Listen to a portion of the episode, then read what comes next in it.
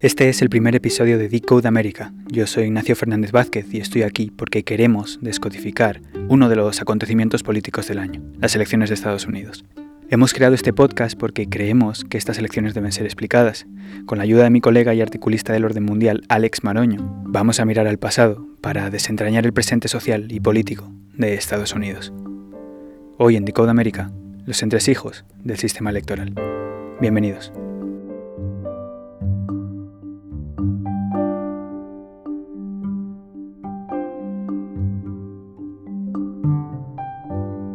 Las próximas elecciones presidenciales tendrán lugar el 3 de noviembre. Aquí Alex. Y van a enfrentar al demócrata Joe Biden con el candidato republicano y presidente titular Donald Trump.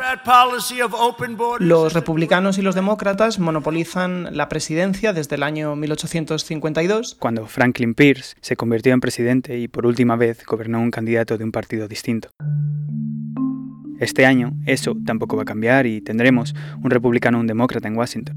Las posibilidades pasan porque Donald Trump repita en el cargo o porque Joe Biden logre arrebatarle la presidencia. A diferencia de Trump, que nunca había ejercido como político, Biden no es un personaje extraño en la política estadounidense. Su primera vez en unas elecciones fue en 1972, cuando se presentó al Senado. Delaware es el estado adoptivo de Joe Biden, que nació en Pensilvania y quien tras estudiar Derecho en Syracuse se trasladó a ese estado donde comenzó su carrera política y una familia junto a su primera esposa pocas semanas después de, ser elegido senador, murieron su esposa y su hija en un, en un trágico accidente. La muerte de su esposa y de su hija en un accidente de tráfico marcaron la figura política y humana de Biden, convirtiéndose en un senador que generaba mucha empatía entre la población estadounidense. A pesar de la muerte de su esposa y su hija, dos semanas después de su elección como senador, nunca abandonó la vida pública y 14 años después de su primera elección como senador, se lanzó por primera vez a la carrera por la presidencia en el año 1987.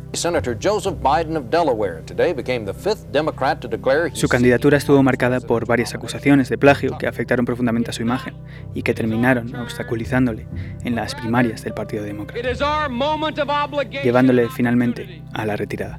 Michael Dukakis fue el candidato demócrata para las elecciones de, 1988, en las que George H. Bush, padre de, George W. Bush, fue elegido presidente por, por un amplio margen. He has a reputation as maybe the best orator in the Senate, but a long-winded one. And he is criticized by some in his party for being a senator and candidate of themes, not substance. Biden volvió al Senado reforzando su imagen de moderado y hombre de Estado capaz de llegar a acuerdos bipartidistas. Aún así, su figura se vio salpicada por la polémica del caso de Anita Hill. Welcome, Professor Hill una abogada que alegaba haber sido víctima de abusos sexuales por parte de uno de los jueces que se presentaban a presidir la Corte Suprema. El caso de Hill llegó al Senado. Y tanto Biden como el resto de senadores, que eran todos hombres eh, blancos de mediana edad, desacreditaron su testimonio y finalmente este, que, este juez fue designado a la Corte Suprema. Su segunda carrera presidencial fue en el año 2008. Pero Biden se retiró cuando iba en quinto lugar, ante el empuje y la popularidad de los dos candidatos principales, Barack Obama y Hillary Clinton. Aún así, tras la elección de Obama, Biden fue elegido por el futuro presidente como compañero y candidato a la vicepresidencia, la cual finalmente alcanzó en dos ocasiones, tras las victorias de Obama en 2008 y en 2012. We shall overcome. Yes, we can. A man touched down on the moon. A wall came down in Berlin. Tras los ocho años de Obama, se rumoreaba que Biden podría competir eh, de nuevo una tercera vez en las presidenciales de 2016, pero el establishment demócrata apoyaba de nuevo a Hillary Clinton y Biden pasaba por un duro momento personal tras la, muerte de su hijo Bo,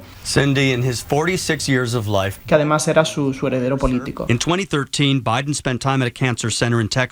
Yo creo que, evidentemente pasaba por un duro momento personal porque la muerte de su hijo le, marcó profundamente, profundamente, pero yo creo que, sobre todo fue un poco una excusa para justificar la candidatura de Clinton.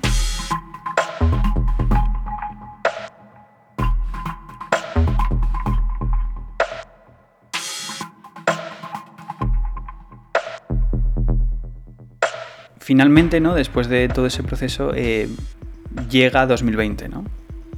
y Biden se presenta. Sí, como suelen decir, a la tercera va la vencida. Su compañera en esta carrera política es Kamala Harris. Harris es hija de una científica india y un economista jamaicano. En 2011 fue elegida fiscal general del estado de California, pero su carrera política empezó en 2004. Durante su etapa como jefa de la policía en California, Harris se negó a investigar varios casos de violencia policial, por los que fue duramente criticada. En las últimas primarias demócratas, Biden acabó imponiéndose a Bernie Sanders.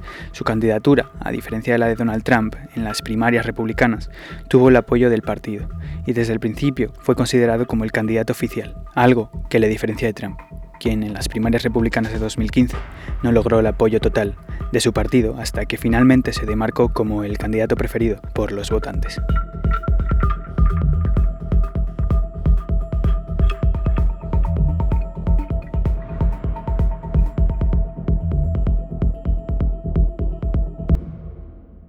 Las elecciones son el primer martes después del 1 de noviembre desde el año 1845, cuando el Congreso de Estados Unidos aprobó esta, fecha.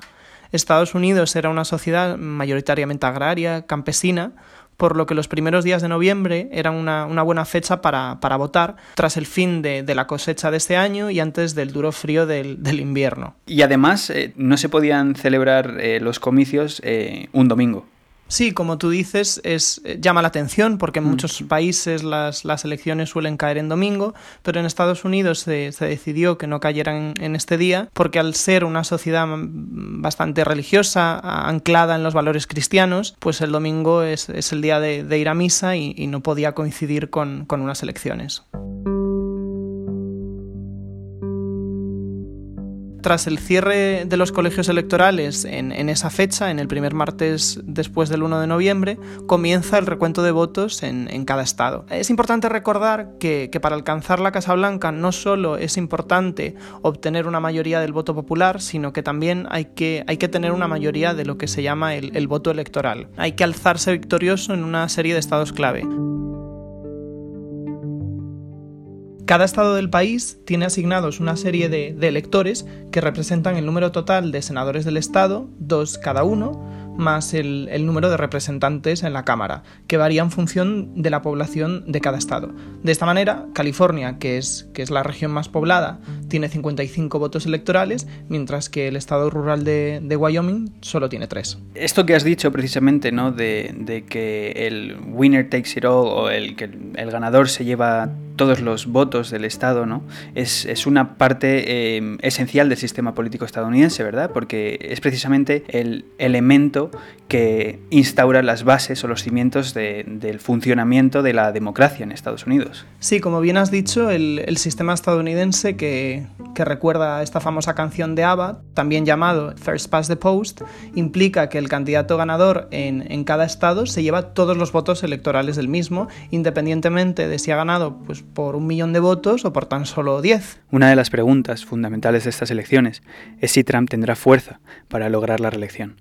Normalmente el segundo mandato de los presidentes en Estados Unidos suele estar garantizado y tan solo tres presidentes desde la Segunda Guerra Mundial no han repetido mandato, Ford, Carter y Bush padre. La economía fue la principal razón por la que ninguno de estos tres lograse afianzar un segundo mandato. Pero en 2020 hay varios factores que entran en juego y que no estaban presentes durante otras elecciones. Este año, con la llegada del coronavirus, hay un elemento que juega un papel fundamental, ¿no? que es el voto por correo. Eh, de todas maneras, ha generado muchos problemas porque Trump ha dicho que el voto por correo es una amenaza para la democracia estadounidense, pero lo que hay detrás verdaderamente de esa afirmación es una cuestión de tipo electoral, porque este tipo de sistema de voto puede ser más beneficioso para los demócratas que para los republicanos. Eh, sí, como, como decías, este, este sistema, el voto por correo, es sobre todo favorable a los demócratas, porque los demócratas sobre todo están presentes en, grandes ciudades y el día de las elecciones no es un día libre para muchos ciudadanos estadounidenses, por lo que mm, mayormente recurren a este sistema para poder votar. Sí que hay un caso bastante notable que demuestra la, excepción a la regla, que es el caso de Utah, que tiene un sistema de voto por correo muy implementado y a pesar de ello es un, es un feudo eh, republicano. Los republicanos además eh, utilizan el argumento de Trump ¿no? contra el voto por correo para decir que este sistema es una puerta al fraude electoral. Bueno, esta afirmación por parte de los republicanos es, es una mera falacia, tal y como prueban los datos hay un análisis del periódico Washington Post que demuestra que, el fraude electoral derivado del voto por correo es tan solo del 0,0025%. El 3 de noviembre, además de las elecciones presidenciales, se celebran otras, las elecciones al Senado y al Congreso. Ambas cámaras son llaves fundamentales para la gobernabilidad del país. En Estados Unidos no basta tan solo con llegar a la Casa Blanca para gobernar, ya que el Congreso y el Senado tienen la capacidad de bloquear algunas de las medidas y decisiones emprendidas por el presidente. Es fundamental tener en cuenta este factor para entender las implicaciones que pueden tener un resultado electoral u otro y así poder visualizar el futuro político del país? Pues existen bastantes escenarios que los voy a intentar simplificar de, una forma sencilla. El más favorecedor para los demócratas sería el, el, llamado oleada azul, ¿no? que Joe Biden alcanza la presidencia algunos escaños del Senado que están en manos de los republicanos pasarían a manos de los demócratas. Y además, si estos son capaces de mantener la Cámara, tendrían los tres ejes de, poder en Washington, la presidencia, la Cámara de Representantes y el Senado. Mm. Por otra parte, cabe la opción de que Trump vuelva a ser elegido presidente, pero que el poder legislativo pase a mano de los demócratas, lo que complicaría mucho su presidencia y la capacidad de Trump para aprobar leyes. Además, esto fragmentaría el poder en dos y daría lugar a una situación política compleja. ¿Quién tiene el poder en esa situación, verdad? Porque por un lado está el presidente, los demócratas controlarían las cámaras y entonces tendrían el poder eh, legislativo, ¿no? Controlarían el poder legislativo, pero bueno, Trump siempre podría jugar a la de veto todo mm. y para eso se necesitaría una mayoría mm. de dos tercios. Es un escenario, en cierto modo, similar al segundo mandato de Obama, cuando los republicanos controlaban las dos cámaras legislativas. Por otra parte, podría ser que los demócratas tuvieran una victoria limitada, en la que Biden es elegido presidente, el Senado se mantiene en manos republicanas, incluso recuperando escaños como el de Alabama y consiguiendo Michigan o Minnesota, y la Cámara pues, pues se mantiene en manos demócratas. Este escenario no parece muy posible porque si Trump pierde en estados clave como Arizona o Carolina del Norte, es bastante improbable que, sus senadores republicanos pues mantengan el escaño. Si este escenario se diese, eh, sería exactamente el mismo escenario que hay ahora, solo que en vez de tener a Trump de presidente tendríamos a Biden. Sí, realmente lo único que cambiaría es que, es que Biden sería elegido presidente, habría, digamos, bastante bloqueo institucional en Washington, pero los demócratas tendrían una importante ventaja, que es que Biden, como está, bueno, como muchas veces hace Trump, podría implementar una serie de órdenes ejecutivas para, para, cambiar el rumbo del país, aunque su legitimidad constitucional está bastante, bastante en duda, y además tendría la potestad de elegir, en el caso de que algún miembro de la Corte Suprema falleciera, pues su sucesor o su sucesora. Que esperemos que no pase, ¿no? Que esperemos que no pase, pero viendo la edad de Ruth Baden Ginsburg, es un escenario bastante plausible. Otras noticias, la magistrada de la Corte Suprema Ruth Bader Ginsburg murió hoy a los 87 años a causa de un cáncer de páncreas. To the end of the days, Ginsburg había sido designada por el presidente Bill Clinton en 1993 y en los años recientes se había convertido en el integrante más veterano y respetado del ala liberal del máximo tribunal, apoyando con su voto a las causas progresistas en temas como el derecho de los inmigrantes, el derecho al aborto, el matrimonio del mismo sexo y el cuidado a la salud. No pretendo acusar a Alex de malfario, pero es mucha casualidad que algo así haya ocurrido justo después de que él plantease la posibilidad de que Ruth Bader Ginsburg muriera, ¿no? En fin, eh, la juez Ruth Baden Ginsburg falleció el 18 de septiembre, una semana después de la grabación de este podcast, y tras su muerte dejó un vacío en la Corte Suprema de Estados Unidos. Esto significa que ahora el presidente Trump tiene la oportunidad de designar otra magistrada de su gusto, o mejor dicho, nominar, lo cual va a poder hacer con el apoyo del Senado, que está en manos de su partido. La elección de los magistrados por parte del Ejecutivo, o en este caso de un presidente, siempre suele generar eh, muchas preguntas, ya que pone en cuestión el equilibrio de poderes de un sistema político democrático, en el que en teoría el poder legislativo y el poder judicial deben estar separados, para garantizar la labor fundamental de contrapoder entre ambas instituciones. En este caso, eh, la elegida para el reemplazo de Baden-Ginsburg, Judge Amy Coney Parece ser Amy Coney Barrett, cuyo perfil se aleja un poco del progresismo del que Baden Ginsburg hacía gala y se acerca más a los gustos políticos del Partido Republicano. Pero bueno, esto da un poco igual para el tema que nos ocupaba, que eran los posibles escenarios políticos que pueden emerger tras las elecciones del 3 de noviembre. Otro de los escenarios que se podría dar es que todo se quedase igual, ¿verdad? Sí, es un escenario que está dentro de, las apuestas de, muchos expertos, en el que Trump podría ser reelegido por un pequeño margen en estados clave y perdería evidentemente de nuevo el voto popular como en 2016, el Senado se mantiene republicano y la Cámara pues se mantiene en manos de los demócratas. ¿Cuál sería el peor escenario para los demócratas? Pues la llamada oleada roja, ¿no? en la que Trump es reelegido y además los, republicanos, el Partido Conservador, mantiene el Senado e incluso aumenta su victoria y además recuperan la Cámara porque los votantes de zonas suburbanas que ayudaron a construir esta, esta mayoría demócrata en 2018, pues vuelven al que tradicionalmente ha sido su partido, que son, que son los republicanos. Y se podía dar, eh, no sé si me ocurre así, eh, un escenario en el que todo cambiase. Sí, digamos que uno de los escenarios más alocados que, se barajan es eh, que Biden se convierta presidente, eh, que el Senado pase a manos demócratas porque aumenten su, mayoría en, dicha mm. Cámara y que la Cámara de Representantes pues, pase a manos republicanas a pesar de que, de que tienen una importante ventaja los demócratas ahora mismo. Este escenario eh, en el que Biden es presidente, el Senado es demócrata y la Cámara es republicana, creo que es igual de plausible que, el hombre colonice finalmente Marte como quiere Elon Musk.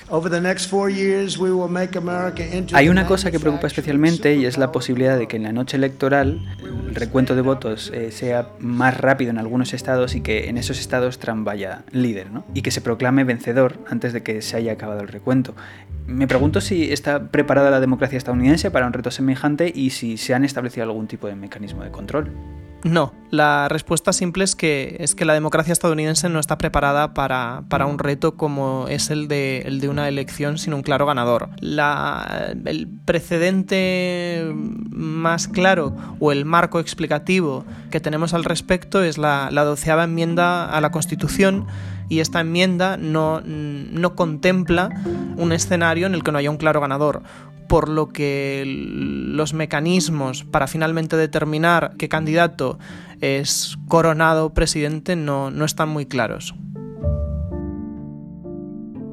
Las elecciones de Estados Unidos se han dado durante muchos años en un marco de equilibrio y de relativa estabilidad, pero da la sensación de que estas elecciones de 2020 pueden ser distintas eh, y no sé si tal vez un poco traumáticas para un sistema político que no había mostrado mm, muchas grietas hasta ahora. Es una elección histórica por el hecho de que gane el candidato que gane, el país se enfrenta a, una brecha social muy importante. En caso de que gane Trump, eh, existe una posibilidad de que, el, electorado demócrata que rechaza su gestión y su retórica incendiaria no lo acepte como, candidato ganador porque probablemente Biden eh, se alce con, la mayoría de voto popular. En caso de que Biden ganara, también costaría mucho cerrar heridas con, una parte de, la población que cree fervientemente que Trump es el, salvador, una especie de, mesías para la, la población estadounidense.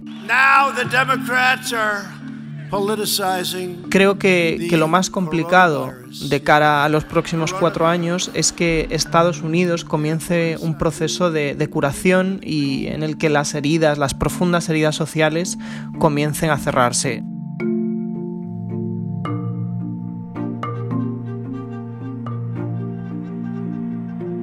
Pues muchas gracias Alex, ha sido un placer. Muchas gracias a ti Ignacio.